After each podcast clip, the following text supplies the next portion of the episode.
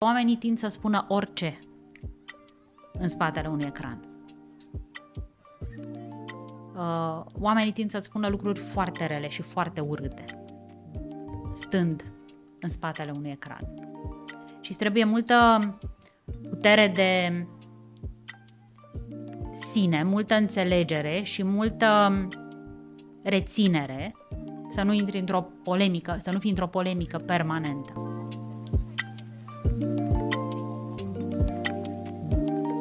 Nu mi s-a părut vreodată că e un avantaj sau un dezavantaj în a fi femeie.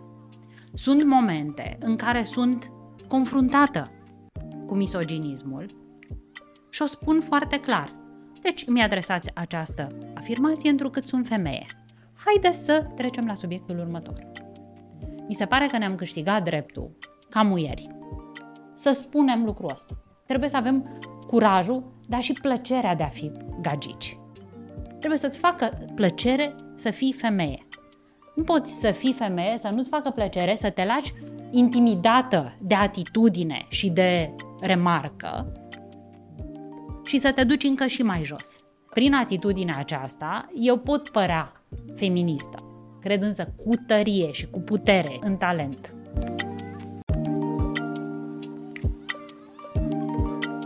Fiecare companie, fiecare societate are felul ei de a se uita la meritocrație. Și de multe ori e o îmbinare între potențial, rezultate și posibilitatea de a crește pe alții.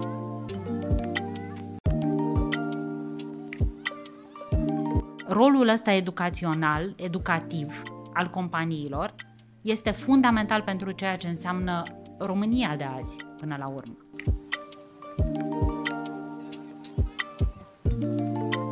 Vă salut, dragi prieteni, pe drept cuvânt încântat de revedere. Pe drept cuvânt bucuros și pentru că în seara asta am ca invitat o persoană foarte dragă mie, un prieten de peste 20 de ani. Absolventă a Academiei de Studii Economice din București, a acumulat o experiență de peste 27 de ani în calitate coordonator al departamentelor juridic de comunicare și resurse umane la importante societăți comerciale românești și corporații internaționale cu prezență în România, cum ar fi Mobexpert, UPC, Nestle, Unilever, McDonald's, Philip Morris.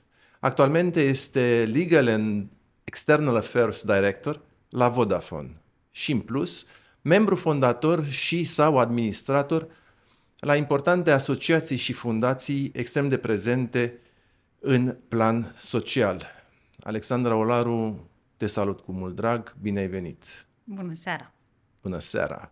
Să știi că te-am invitat că mi-era foarte dor de strălucirea, șarmul și prezența ta foarte tonică, dar și pentru a vorbi despre corporații și corporatism, despre comunicare și arta comunicării, despre feminism și situația feminismului astăzi și nu în ultimul rând despre activități filantropice, pentru că știu că ești implicat în numeroase asemenea acțiuni. Dacă ești de acord? Subiecte mai grele ai? A, a, putem găsi și subiecte mai grele, dar văzând și făcând. Sau nu avem voie în corporații să folosim asemenea strategii. Văzând și făcând nu, nu și are rostul, nu? Ba, cred că da. Da? Foarte multe din lucrurile care se întâmplă acum sunt, sunt, pe, sunt și pe principiul ăsta. Dacă ești îndeajuns de activ și de viu um, și te uiți la ce se întâmplă în jurul tău. Văzând și făcând, văzând și, și, făcând văzând și pe drept cuvânt. Și pe drept cuvânt și căutând subiecte și mai mari. Sigur. Dacă mă provoci, aș putea să încep cu o întrebare, că tot mai ai zis văzând și făcând. Dacă te-aș întreba acum eu, foarte serios. Hi, how are you today? Ce ai răspunde? Ți-aș spune că am avut o zi foarte, foarte complicată. Da. Și că mă bucur foarte tare că se termină așa cum se termină. Într-un dialog uh, cu un prieten vechi, care mi este drag, și cu care și alături de care îmi redescoper și plăcerea de a lucra împreună. Uh, pentru că am avut ocazia asta în multe din etapele profesionale ale vieții noastre. Mi-amintesc cu mare plăcere. Mulțumesc și, foarte mult și pentru... Și mă bucur să, să fim din nou aici. Și nu e o chestiune pe care ți-o spun doar de arta comunicării. Mulțumesc, deopotrivă, încântat. Aș începe, Alexandra, cu o mențiune. Am avut înaintea ta uh, câteva dialoguri cu figuri reprezentative pentru mediul numit de business din România. Cu unii, și am în minte mai ales un nume, am și atacat subiectul numit corporatism. Rolul corporațiilor în România după 90, ce înseamnă și ce fac ele și te-aș provoca și pe tine. Există în, actualmente în opinia publică ă, două mari curente, le-aș numi. Unu, cel care salută efortul extraordinar al corporațiilor în revitalizarea economiei românești după 90 și în impunerea unei mentalități tipic capitaliste care să însemne progres, bunăstare uh, uh, și toate avantajele educație. asociate, educație și mai departe.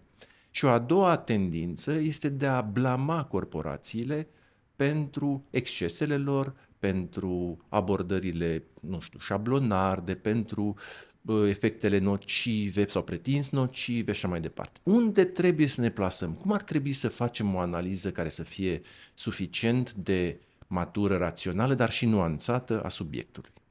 Experiența mea personală, pentru că despre asta pot să vorbesc până la urmă, uh, este aceea a lucrului în multe corporații, în multe etape de dezvoltare ale societății și economiei românești pentru că ne referim cu pregădere la acele corporații care au influențat viața economică a României.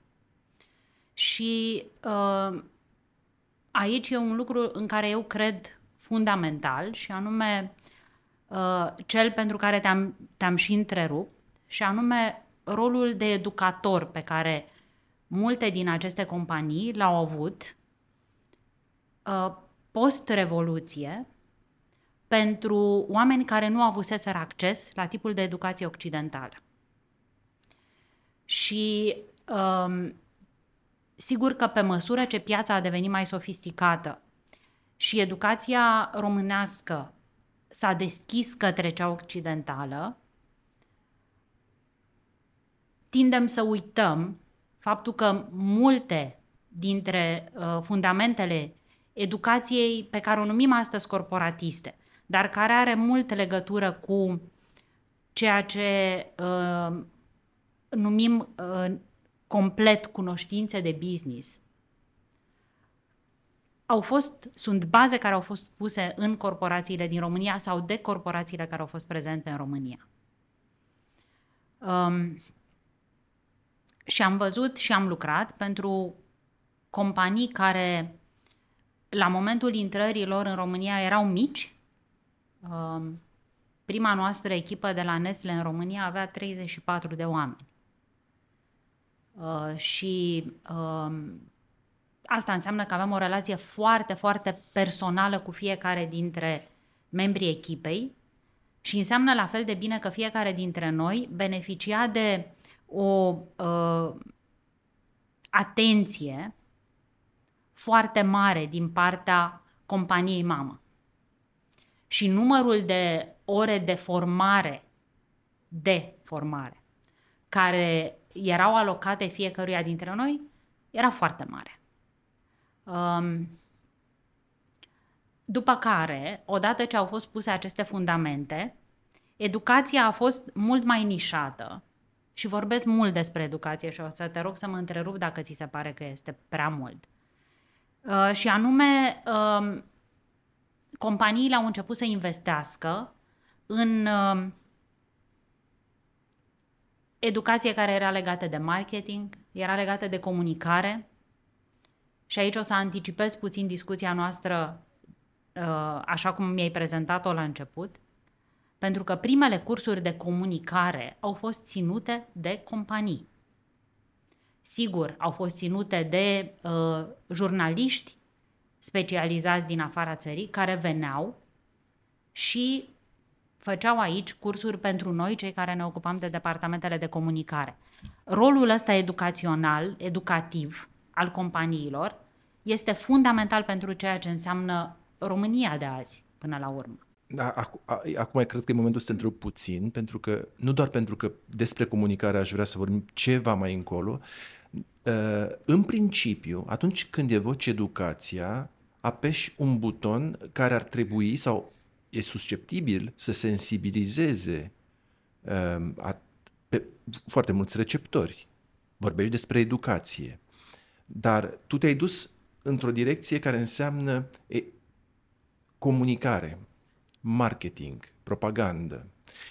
Pe mine m-ar interesa mai degrabă efectul pozitiv al educației în ceea ce înseamnă filozofia de lucru, abordarea pragmatică și eficientă a relațiilor de muncă. De acolo am plecat, de altfel. Am început prin a-ți vorbi despre faptul că fundamentele uh, cunoștințelor de business pe care le avem în momentul acesta au fost puse atunci și asta a fost tot educație. Uh. Uh, știu că e com- foarte complicat de explicat acum, mai ales unui public care ia lucrurile astea de gata. Pricep ce vrei să spui, dar în, în același timp trebuie să și admiți și uh, cu asta uh, închid, sub, subiectul numit aport în educație, uh, trebuie să admiți că odată cu plusurile aduse de filozofia implementată de corporațiile străine, au existat și minusuri la pachet. A existat și există în continuare um,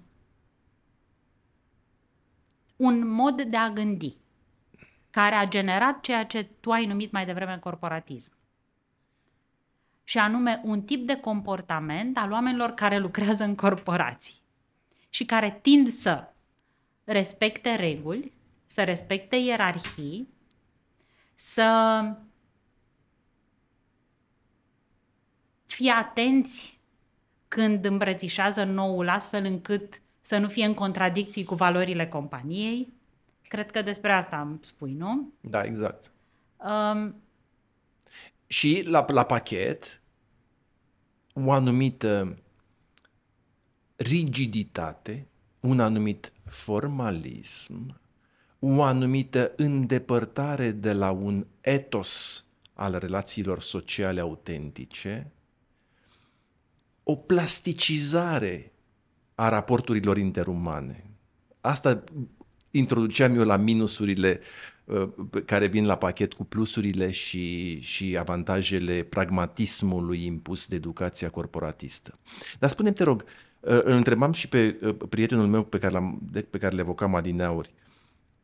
Așa cum despre corporații există prejudecăți, există prejudecăți despre corporatiști. El a luat apărarea foarte serios. A luat apărarea corporatiștilor nu pentru că ar fi, ar fi fost nevoie că eu aș fi fost un acuzator. Eu doar puneam întrebarea. Ehm, corporatiștii sunt, potrivit acestor prejudecăți, foarte elitiști, foarte aroganți și foarte rupți de restul realității. Cât adevăr și cât, ă, cât ehm, prejudecată este în afirmația asta. Elitiști, aroganți și rupți, și rupți de societate. De societate. Cu alte cuvinte, cel care lucrează în piața Victoriei, în centrul capitalei, nu înțelege ce se întâmplă la Sighetul Marmației sau la uh, uh, uh, Lugoj. E foarte posibil ca asta să se fi întâmplat la un moment dat în dezvoltarea aceasta a corporațiilor și nu intenționez să iau apărarea, uh, ci doar să spun că fiecare dintre noi care își petrece timpul într-un spațiu limitat și într-o, um, într-un cerc limitat, tinde să înțeleagă mai puțin ce se întâmplă la Lugoj. Și asta nu cred că ține de corporatism. Uh, ci tinde de un confort al relaționării care te menține într-un cerc. Eu văd uh, surpriza plăcută a oamenilor alături de care lucrez atunci când uh, abordez subiecte corporatiste într-un fel totalmente necorporatist. Adică? Adică atunci când le vorbesc despre realități, atunci când le, vorba, le vorbesc despre proiecte în care am fost parte și în care le spun deschis um, ce se întâmplă și cum văd eu lucrurile, cred că lumea are nevoie de autenticitate, inclusiv în corporații. Și odată ce există oameni care reușesc să facă acest declic, atunci termenul devine mai puțin peorativ.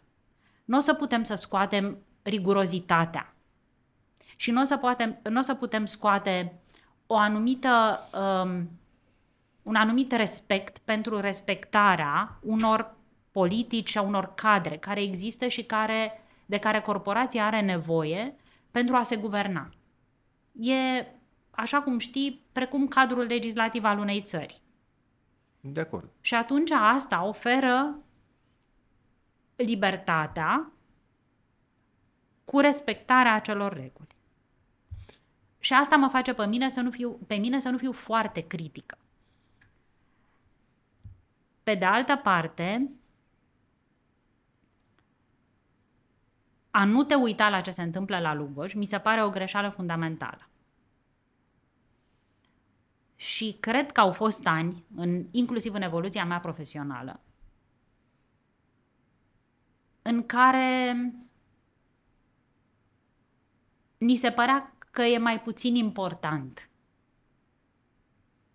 și că este mult mai important ce se întâmplă în capitală și că putem da tonul de aici.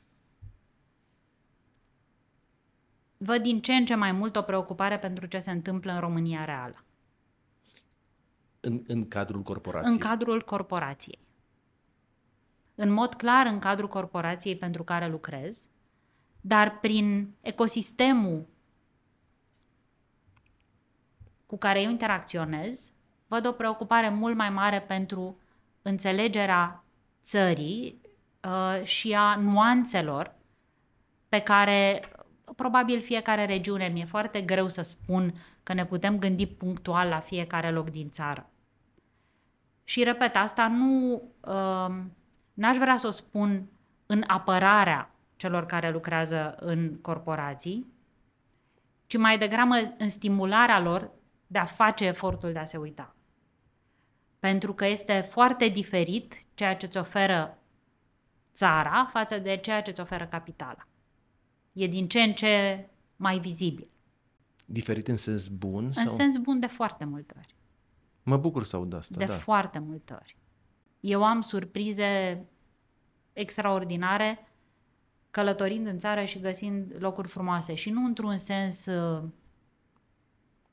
idilic Înțeleg. uh, sau idealizant, ci într-un sens foarte practic. Adică un exemplu? Muzeul de artă din Craiova, pe care eu îl consider unul dintre cele mai frumoase muzee de artă din țară. Are o colecție brâncuș foarte frumoasă, are o, cule- o colecție Țuculescu, splendidă. Este o clădire minunată. Bun, dar ce legătură este între Muzeul de Artă Craiova și corporatism? Ce legătură este? Păi până nu te duci să vezi cum trăiește omul de la Craiova, nu îi te poți adresa. Am înțeles. La Lugoj n-am fost. Scuză-mă. Nu, Lugoj Nici a la fost un- Dorohoi. Nici la Dorohoi e, la ai Dorohoi. pierdut, ai pierdut, pierdut ai, mult, ai nu-i pierdut așa? foarte mult. În primul rând ai ratat uh, noua denumire, se cheamă Dorohoa, nu Dorohoi. Da, Asta după ce au plecat așa mă tachinează Fetele. prietenii, prietenii zicând că eu sunt de la Dorohoa. Uh, Alexandra, între corporația anilor în care tu te-ai lansat în carieră și corporația ca model de astăzi, există, trebuie să accepti, diferențe, aș spune chiar structurale, diferențe de mentalități, diferențe de management, diferențe de, de, de chiar diferențe culturale. Uh, Pe mine mă interesează în mod particular care este trendul ce marchează viața corporatistă astăzi dintr-o perspectivă foarte precisă, și anume, și anume meritocrația. Meritocrația care e, sau ar trebui să fie în optica mea, o lege fundamentală pentru sănătatea oricărei organizații, că se cheamă ea corporație, societate comercială, societate de avocatură sau uh, instituție publică. E din ce în ce mai atacată sub diverse pretexte calificate drept imperative. Ba că trebuie să asigurăm diversitate, echitate, incluziune, ba că trebuie să asigurăm, nu știu ce, amprentă de carbon, ba că trebuie să asigurăm, uh, nu știu, care um, rigori legate de repartiția um, locurilor de muncă și așa mai departe. Mai este astăzi meritocrația o lege fundamentală în organizarea și funcționarea unei corporații? Meritocrația a reprezentat tot, a fost tot timpul partea acestei povești, dar a căpătat și dimensiunile pe care tu le-ai menționat mai devreme. Uh, din nevoi pe care noi nu le-am văzut neapărat cultural în România. Noi nu am fost expuși acelor uh, curente care au influențat foarte mult vestul în a lua deciziile care au dus la stabilirea de uh, uh, procente de diversitate, la nevoia pentru o raportare uh, a amprentei de carbon uh, la care făceai referire. Um, aș numi în multe, în multe dintre uh, locurile acestea, aș numi o evoluție. Uh, o parte din subiectele astea au evoluat. Uh, și atunci unele ca meritocrația au rămas acolo unde fuseseră, la, în fundamentul felului în care ne uităm la oameni. Um, fiecare companie, fiecare societate are felul ei de a se uita la meritocrație. Și de multe ori e o îmbinare între potențial, rezultate și posibilitatea de a crește pe alții. În fiecare din acestea există o parte de meritocrație sau de talent. Um,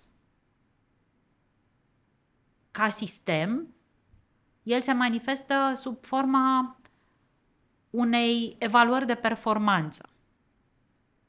Și evaluarea de performanță are un set de criterii obiective și un set de criterii subiective. Este până la urmă la latitudinea fiecăruia felul în care se uită la oamenii cu care lucrează sau la propria persoană. Pentru că așa cum noi evaluăm echipe, suntem evaluați de superiorii noștri. Um, nu mi s-a părut că a dispărut discursul meritocratic. meritocratic. Mi se pare că a căpătat alte dimensiuni. M-aș bucura să fie așa. Eu sunt îngrijorat de un val care vine și care tinde să placeze meritocrația undeva în plan secund sau chiar terțiar și să pună în prim plan alte criterii de organizare, funcționare, promovare, evaluare și mai departe. Nu insist pentru că nu, uh, nu vreau să alocăm unui asemenea subiect uh, tot spațiul dialogului nostru. Uh, m-aș,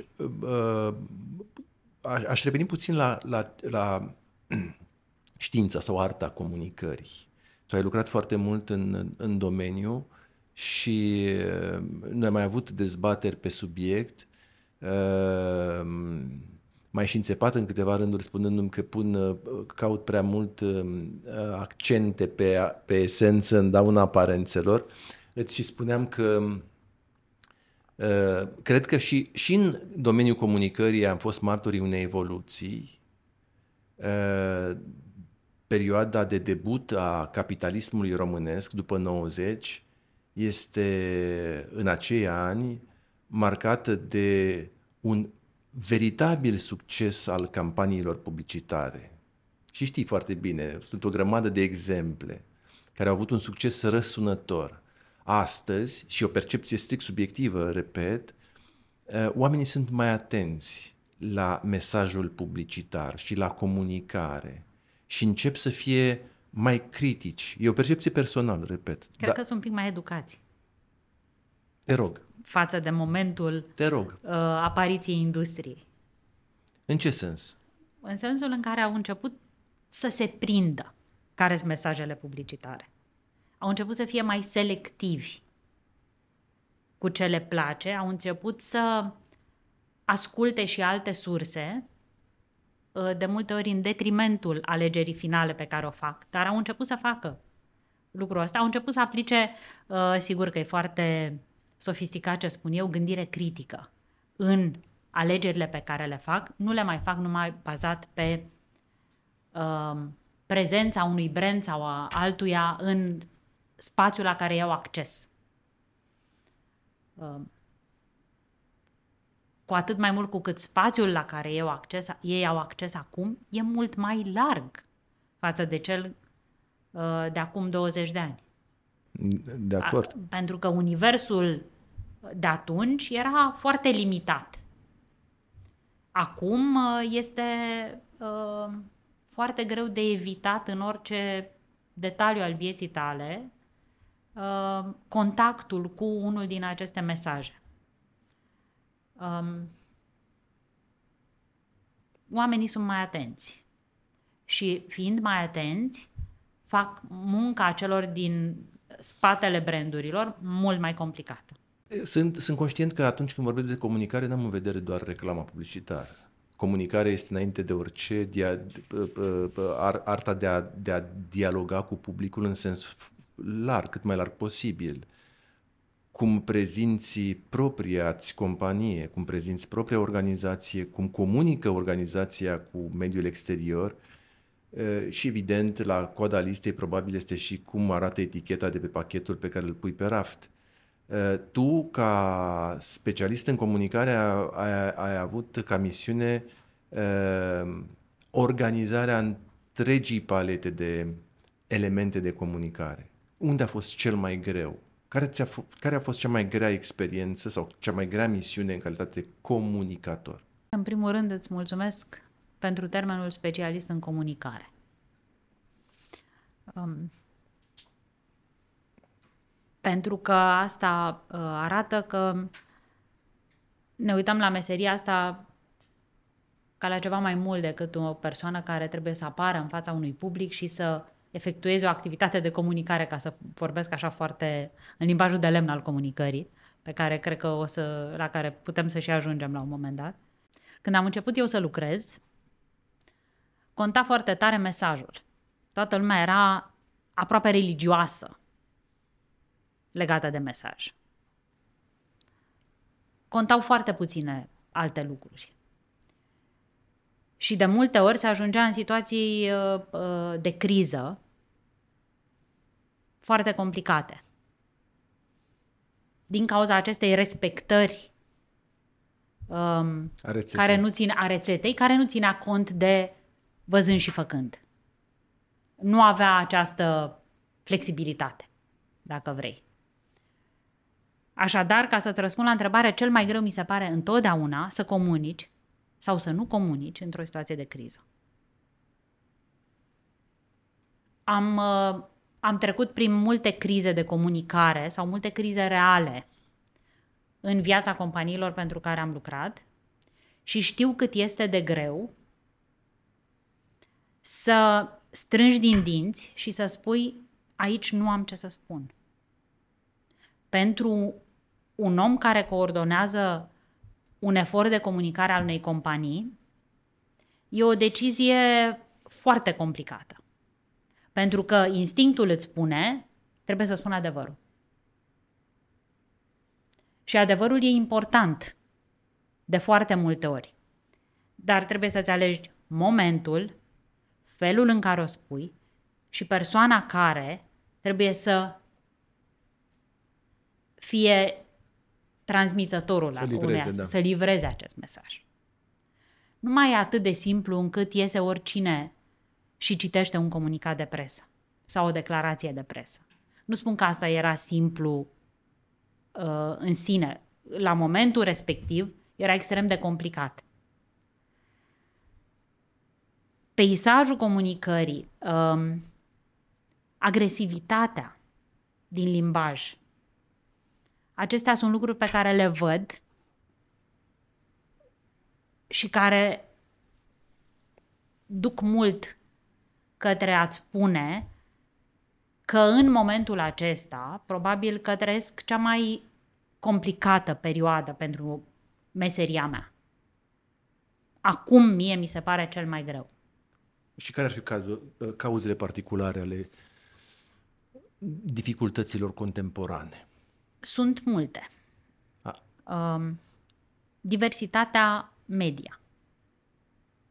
Felul în care platformele s-au dezvoltat și felul în care fiecare om a primit o voce, fără să-și dea seama neapărat de care este puterea acelei voci. Și în limbaj colocvial spunem întotdeauna, mai ales în corporații, ca să revenim la corporații, că oamenii tind să spună orice în spatele unui ecran. Uh, oamenii tind să spună lucruri foarte rele și foarte urâte, stând în spatele unui ecran. Și îți trebuie multă putere de sine, multă înțelegere și multă reținere să nu intri într-o polemică, să nu fii într-o polemică permanentă. Asta e o chestiune complicată. O altă chestiune complicată este sensibilitatea pe care oamenii și-au dezvoltat-o față de ceea ce spuneai mai devreme, de corporatism, de limbajul corporatist. În materie de limbaj scris, companiile au rămas destul de mult într-o zonă foarte strictă. Și atunci, chiar dacă tu știi că te adresezi unui om, felul în care îi te adresezi poate părea foarte sec. Impersonal. Impersonal. Um, iar aici, tu ca avocat, știi mult mai bine ca mine de ce mesajul acela este sec și impersonal. Pentru că de multe ori el poate ajunge în fața unei instanțe. Și atunci el trebuie să respecte absolut toate rigorile legate de transmiterea unui mesaj. Un alt lucru care e complicat este văzând și făcând. Nu mai există o zi la fel ca cea de ieri. Este posibil să ai foarte multe întâmplări nefericite într-o zi. Personale, profesionale, le vei manifesta în relațiile tale de comunicare. Și la nivel de companie, și la nivel personal. Asta din nou face ca lucrurile să fie foarte complicate. Eu... Uh, și ultimul lucru pe care am să-l spun, articolele nesemnate. La ce te referi? Mă refer ca și anonimitatea pe care ți-o dă ecranul și butonul, la faptul că în spatele unui articol anonim, neasumat, oamenii tind să scrie, să scrie orice. Și asta poate să, să se transfere într-o criză de comunicare. Toate astea adunate se întâmplă într-o zi pentru mine și pentru oricare din oamenii care lucrează în industria aceasta. Acesta e motivul pentru care spun că nu cred că a fost vreodată mai dificil decât este acum. La toate cele patru motive pe care le-ai, le-ai enumerat tu, eu îndrăznesc, nu sunt specialist, dar îndrăznesc să adaug unul care pe mine personal mă frământă și anume faptul că uh, eu simt că s-a ajuns la finalul unui ciclu. Uh, la finalul acestui ciclu, eticheta este foarte mătuită. S-a uzat. Cred sau intuiesc că trebuie să existe și o revoluție în planul comunicării întemeiată, poate sună idealist, pe nevoia reconsiderării adevărului verde în față. Și a francheții. A, a francheții și aruncarea la coșa eufemismelor. Cred că oamenii sunt atât de sătui de eufemisme, șabloane, clișee, limbaj de lemn și de rumeguș, încât o, o comunicare foarte directă, bineînțeles, grijulie, dar directă și onestă, iar scoate din amurțire și ar câștiga. Cred, cred, cred că asta ar putea să fie... Ai dreptate și a, mai asta, un... asta ar putea să fie o soluție de, pentru ieșirea din impas. Pentru că știi foarte bine, noi trăim într-o epocă pe care specialiștii o numesc post-adevăr. Când, uh, când ne permitem, nu așa, ca societate, să jonglăm cu tot felul de fantasmagorii și să ne mulțumim că noi comunicăm prin clișee și prin uh, sclipici. Nu, oamenii au încă nevoie de adevăr, cred. Și că nu putem să... Știi, uh, în, în, în, știi când a apărut această, uh, această uh, sintagmă sau în debuturile epocii post-adevărului? Când uh, a fost denaturată prezența la un meeting uh, de inaugurare a președintelui Trump în SUA, uh, când cineva a venit un, un, un jurnalist și a diminuat în mod voit numărul participanților la acel meeting. Confruntată cu foarte multe probe, mărturii și mai departe, în care spunea, dumneata ai denaturat faptele. Ai prezentat un număr vădit inferior celui care... Și atunci a apărut conceptul alternative facts. Ce vrei? Ăsta e adevărul meu. Eu am dreptul să jonglez cu ce ghilimele adevăruri doresc. Și lumea a intrat într-un soi de, de vrie de atunci pe acest subiect al adevărului și post-adevărului și cred că șansa unui bun comunicator este să recupereze adevărul adevărat. Fără să uite celelalte lucruri. E adevărat, trebuie să aibă grijă Dar de bun, acum, cum era să vin în training? Păi nu, da, nu dacă aș fi venit de la alergat, da. ți-aș fi spus un adevăr despre mine. Da. Dar dacă n-aș fi făcut asta, ți-aș fi spus că nu prea te respect. Și e un lucru la care ai fi fost atent. Probabil că nu mi-ai fi spus. Uh, e un sofism la mijloc. Tu ai fi venit tu însăți altfel îmbrăcată, dar tu însăți. Tu aș fi avut același interlocutor. În orice instanță aș fi venit eu însă. Da, da, vezi, uh, când, dacă noi vorbim de comunicare, rețeta tradițională era a livrării unui adevăr în diverse etichete. Da. Am un adevăr pe care îl Pe care îl spun Eu și nu împachet... contează cine îl spune. Aceasta era rețeta tradițională. Nu contează cine îl spune, toți partenerii de la TZA vor spune fix același lucru. CV-ul lor va arăta la fel, niciunul dintre ei nu se va lăuda cu alte proiecte, toți vom avea toți vom fi la fel. Da. Aceasta era rețeta tradițională. Era un adevăr. Dar era un adevăr condiționat. N-aș vrea să uităm momentul în care a fost important și comunicatorul. Te rog. Pentru că momentul în care a fost important comunicatorul a fost momentul în care a fost important și adevărul personal al celui care vine și prezintă un astfel de mesaj. Și am să-ți dau aici un exemplu pe care eu l-am văzut în direct la televizor, legat de o campanie a unei companii pentru care ulterior am și lucrat și care lansase un produs și alesese să lucreze cu uh, niște medici uh, cu specialitate în nutriție și diabet. Și una dintre aceste doamne doctor era intervievată legată de, legat de produsul respectiv.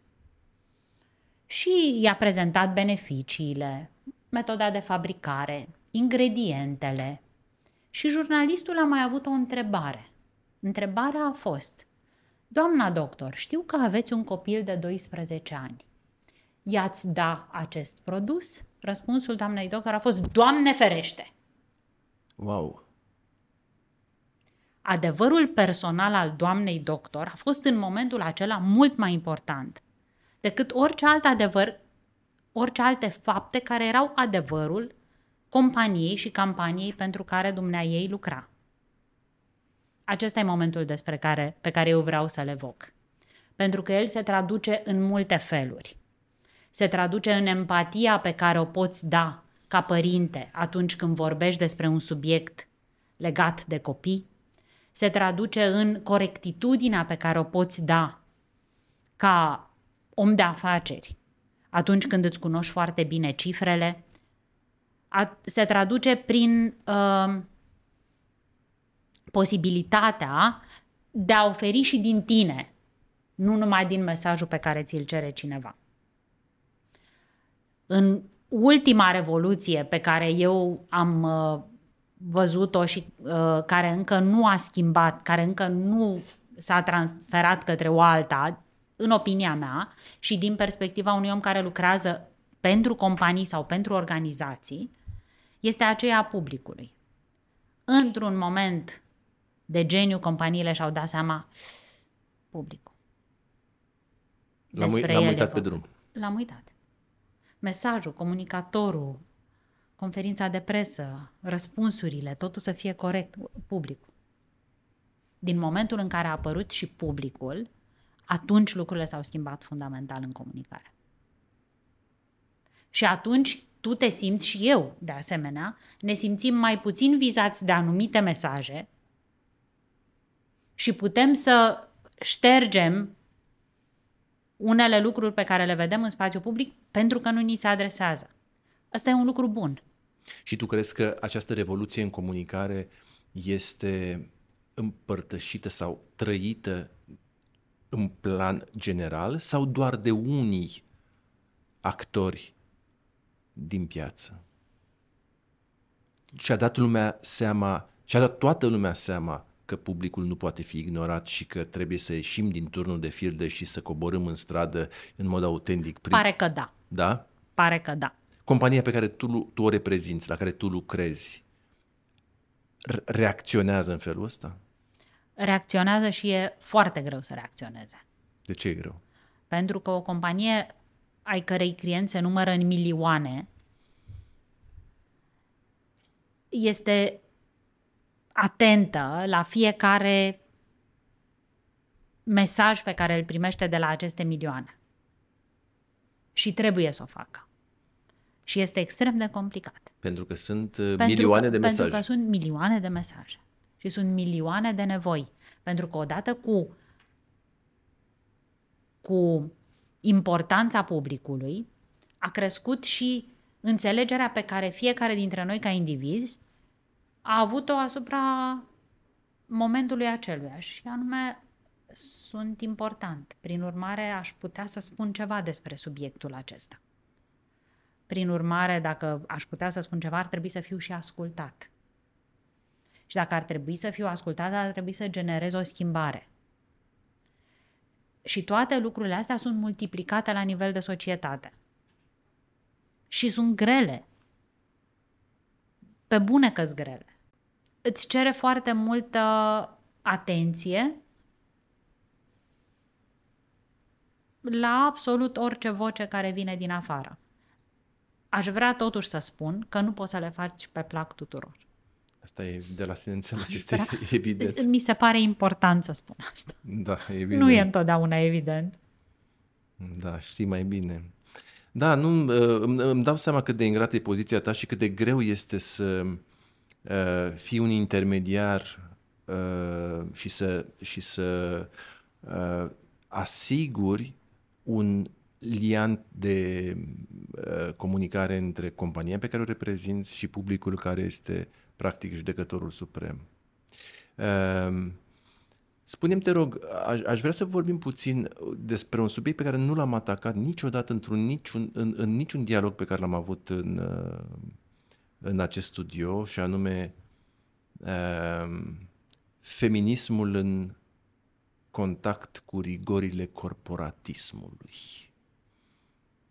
Uh, tu ai uh, o experiență extrem de bogată ca director, coordonator, manager, numește, uh, folosește tu ce termen dorești, și ai răzbit prin forțe proprii, grație profesionalismului tău recunoscut în piața locală, grație perseverenței tale, cât de greu ți-a fost ție ca femeie în lupta cu prejudecățile acestui spațiu cultural? Nu mi-am pus niciodată problema. Serios? Nu mi-am pus problema că trebuie să gândesc Da. ca o femeie care să aibă o carieră. M-am gândit tot timpul ca la un om care trebuie să aibă o carieră corectă, construită așa cum ai spus tu, și care să se uite în oglindă în fiecare zi și să, spu- să, să poată să-și spună sau să-și dea șansa de a fi mai bun decât a fost ieri. Scuze-mă că te întreb numai o secundă ca să precizez uh, limpede poziția din care îți adresez această întrebare. Pe de o parte, eu cred cu tărie în rolul meritocrației ca unic standard, Și eu al talentului. sta- standard de pro- evaluare și promovare a oamenilor. Pe de altă parte, sunt conștient și sunt bărbat. Sunt conștient că trăiesc într-un spațiu cultural care este marcat, printre altele, și de atitudini misogine, ca să, nu, sp- ca să folosesc un eufemism, și de prejudecăți la adresa sexului frumos. Sunt conștient de asta. Este mo- plecând de la aceste două premise, te întreb cât de greu ți-a fost? Florentina, aș vrea să spun o poveste personală pe care s-ar putea ca la final să alegi să nu o pui. Dar eu în adolescența mea, în copilăria mea, înspre adolescență și toată adolescența mea, am fost o fetiță grăsuță. Așa. Fiind o fetiță grăsuță, a trebuit să fiu cea mai bună de la școală. Că nu mă puteam gândi la mine ca la o fetiță frumoasă, nu mă puteam gândi la mine așa. Eu mă gândeam la mine doar ca un copil care trebuie să fie cel mai bun la școală. Ceea ce am și reușit în cei mai mulți Ani, de ani din uh, cariera de, de, elev. din cariera mea de elev, ca să spun așa.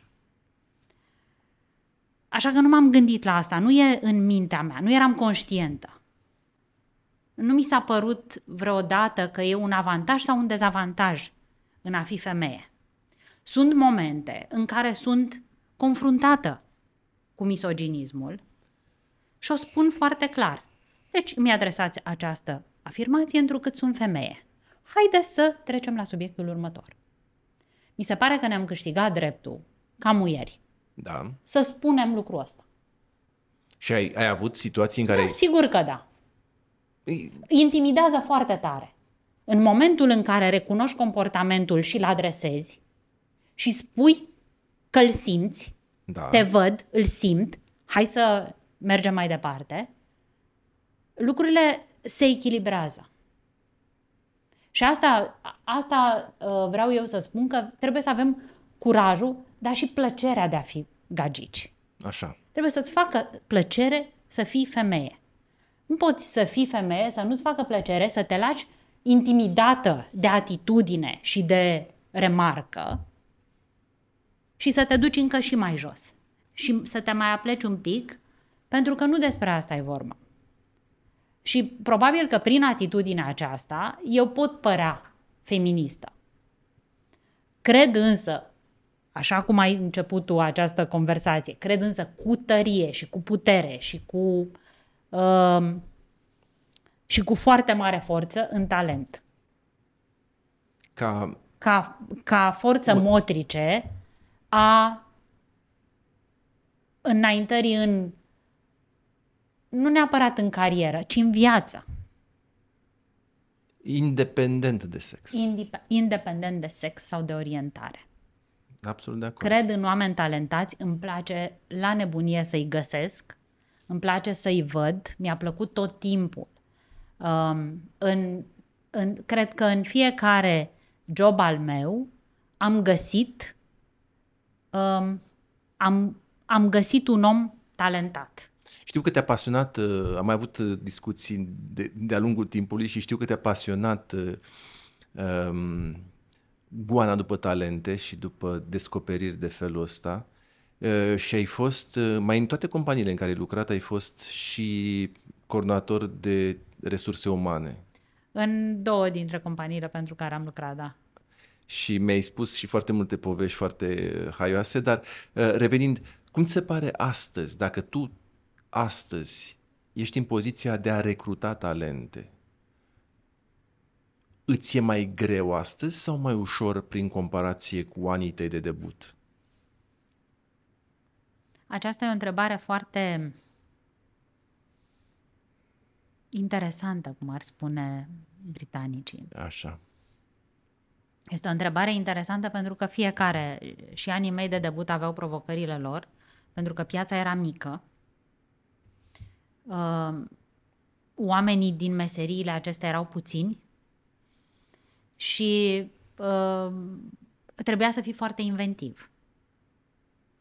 Este momentul în care, de exemplu, multe companii și-au recrutat în, în domeniul comunicării și-au recrutat jurnaliști. Nu exista o școală care forma comunicatori pentru companii. Punct. Um, Acum îmi e mai greu. Ca să răspund la întrebarea ta. Din cauza lipsei talentelor sau din cauza altor circunstanțe? Um, din cauza faptului că aceste meserii au devenit mai um, mai nișate. Și atunci am, am cunoscut profesioniști foarte buni pentru companiile lor, minunați pentru companiile lor, dar care nu se uitau și în alte domenii, care nu mai aveau bucuria de a vedea ce se întâmplă. E o bucurie, e, e o bucurie, e o plăcere, e, o, e un pic de nebunie să stai și să te uiți dincolo de granițele pe care ți le impune jobul tău în fiecare zi. Iartă-mă că te întreb, dar tu ca um, director în domeniu, tu ai avut de recrutat, respectiv de uh, colaborat, nu doar cu oameni din departament de comunicare. Voiam să ajung și aici. Aia, oh, voiam, mulțumesc. Să, voiam să ajung și aici. Voiam să ajung și aici. Um, pentru că atunci când angajezi, uh, sigur că da. N-am angajat numai oameni din comunicare, dar aș vrea să spun același lucru. Că funcțiunile te obligă să stai foarte mult. Și aici, uh, ca să revin la corporatism, aici e ceva ce aș încuraja să se schimbe. Să le lași oamenilor timp să se bucure și de alte lucruri e foarte important. Să înveți cum să o facă, s-ar putea să fi uitat sau să nu fi știut niciodată. E iar foarte important.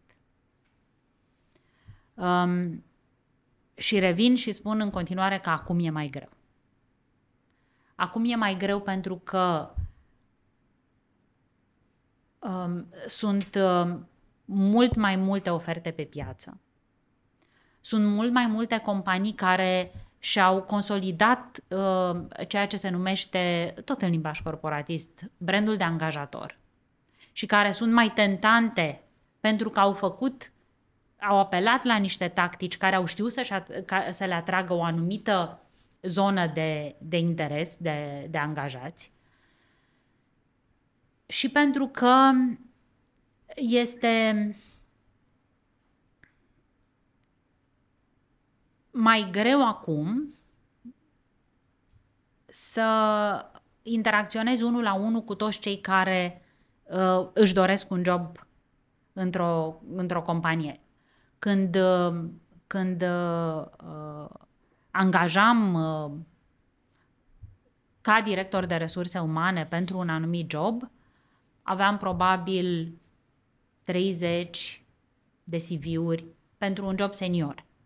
Acum aș îndrăzni să spun că nu există poziție pentru care să ai mai puțin de 100 de ceea ce se numește în limbajul acesta aplicații.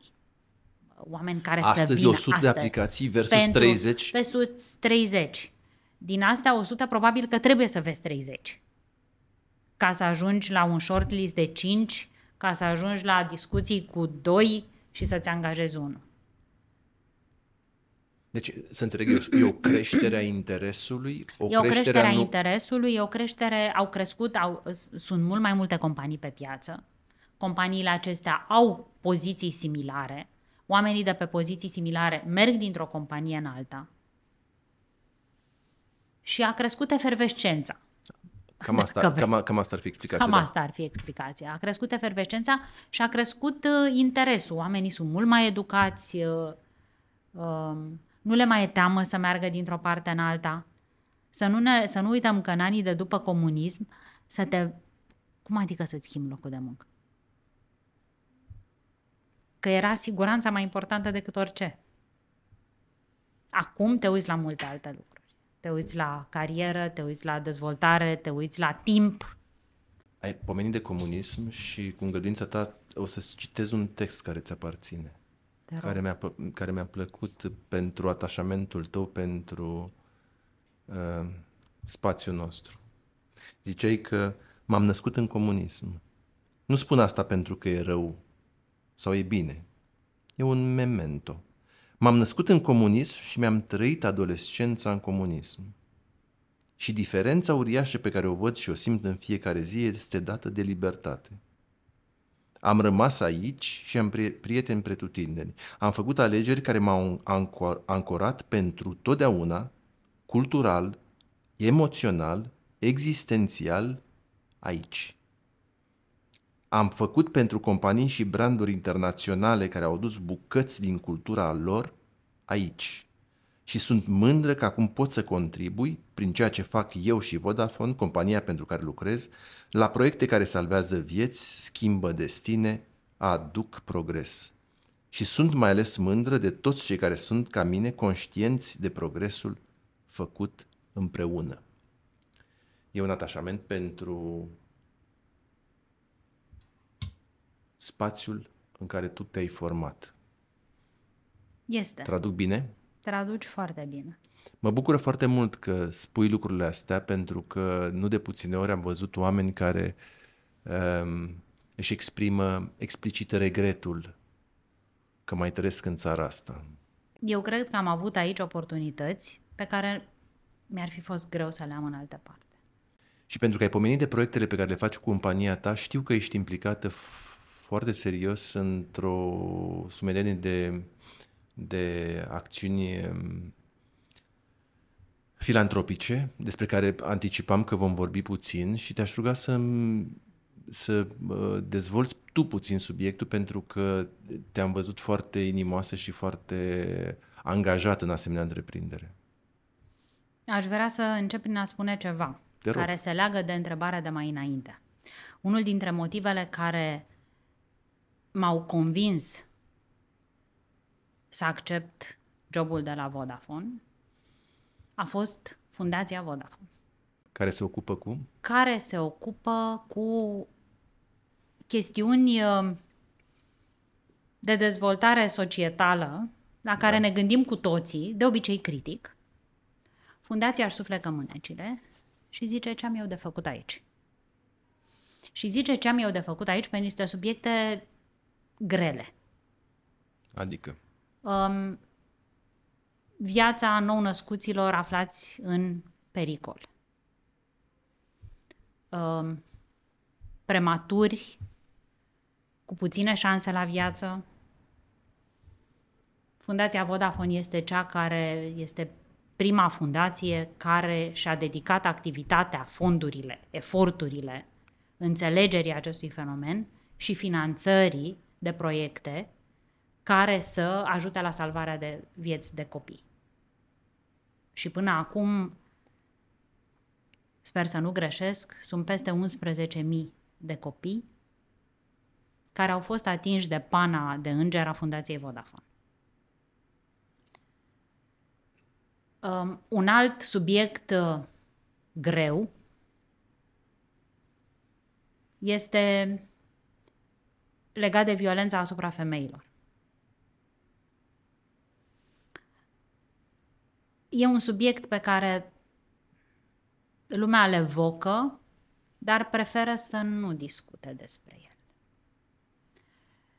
Și dacă este de, să vorbim despre o chestiune culturală care s-a schimbat puțin, este atitudinea față de agresiunile provocate femeilor.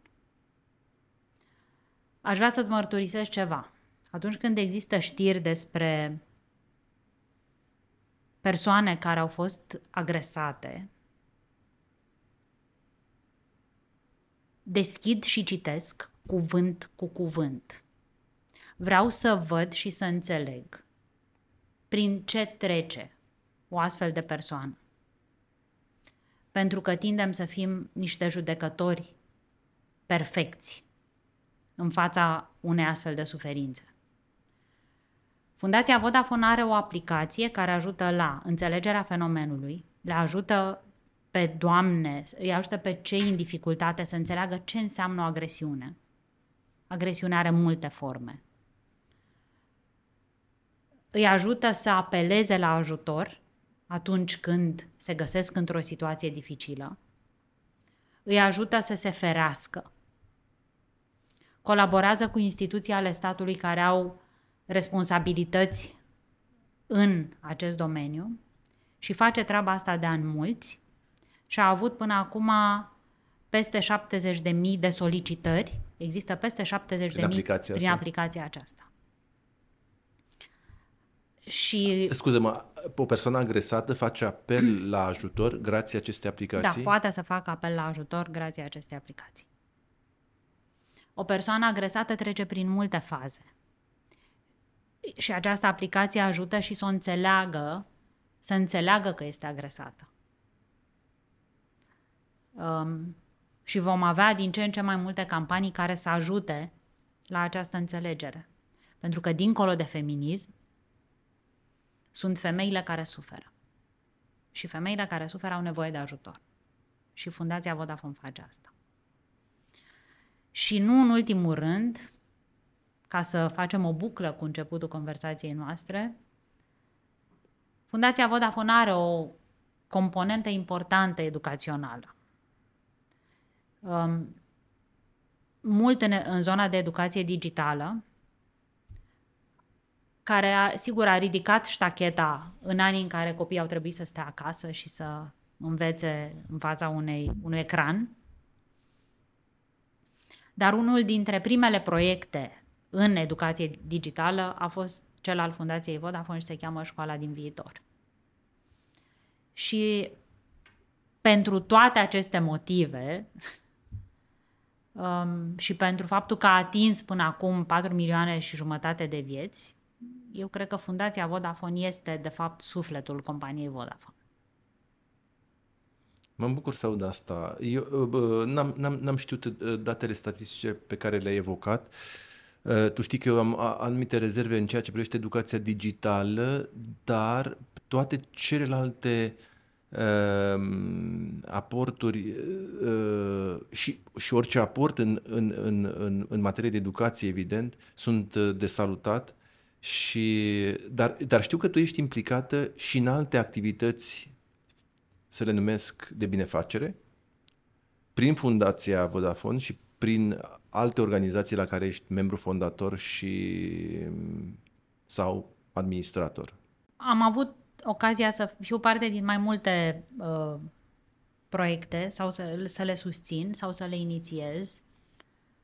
Um, multe au fost în zona mea de expertiză, adică sunt un, unul dintre membrii fondatori ai școlii uh, IA, care acum este International, un, un International Advertising Association, un uh, creuzet, dacă vrei, de formare al comunicatorilor și uh, celor care lucrează în marketing și în, uh, uh în media și în, uh, și în uh, digital marketing.